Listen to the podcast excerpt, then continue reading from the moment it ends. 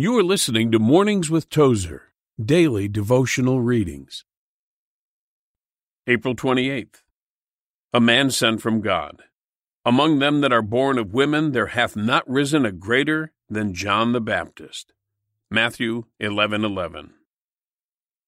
The Bible record is very plain when it assures us that John the Baptist was a man sent from God.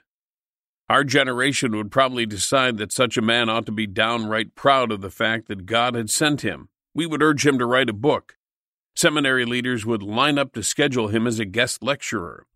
Actually, John the Baptist would never have fit into the contemporary religious scene in our day. Never. He did not keep his suit pressed. He was not careful about choosing words that would not offend. He did not quote beautiful passages from the poets.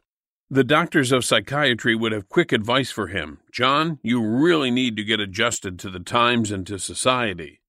Adjust. That is a modern word I have come to hate. It was never an expression used to speak about human beings until we forgot that man has a soul.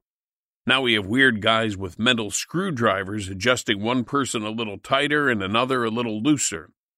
John needed no adjustment. He gladly stepped down so that all eyes could turn to Jesus, the Lamb of God.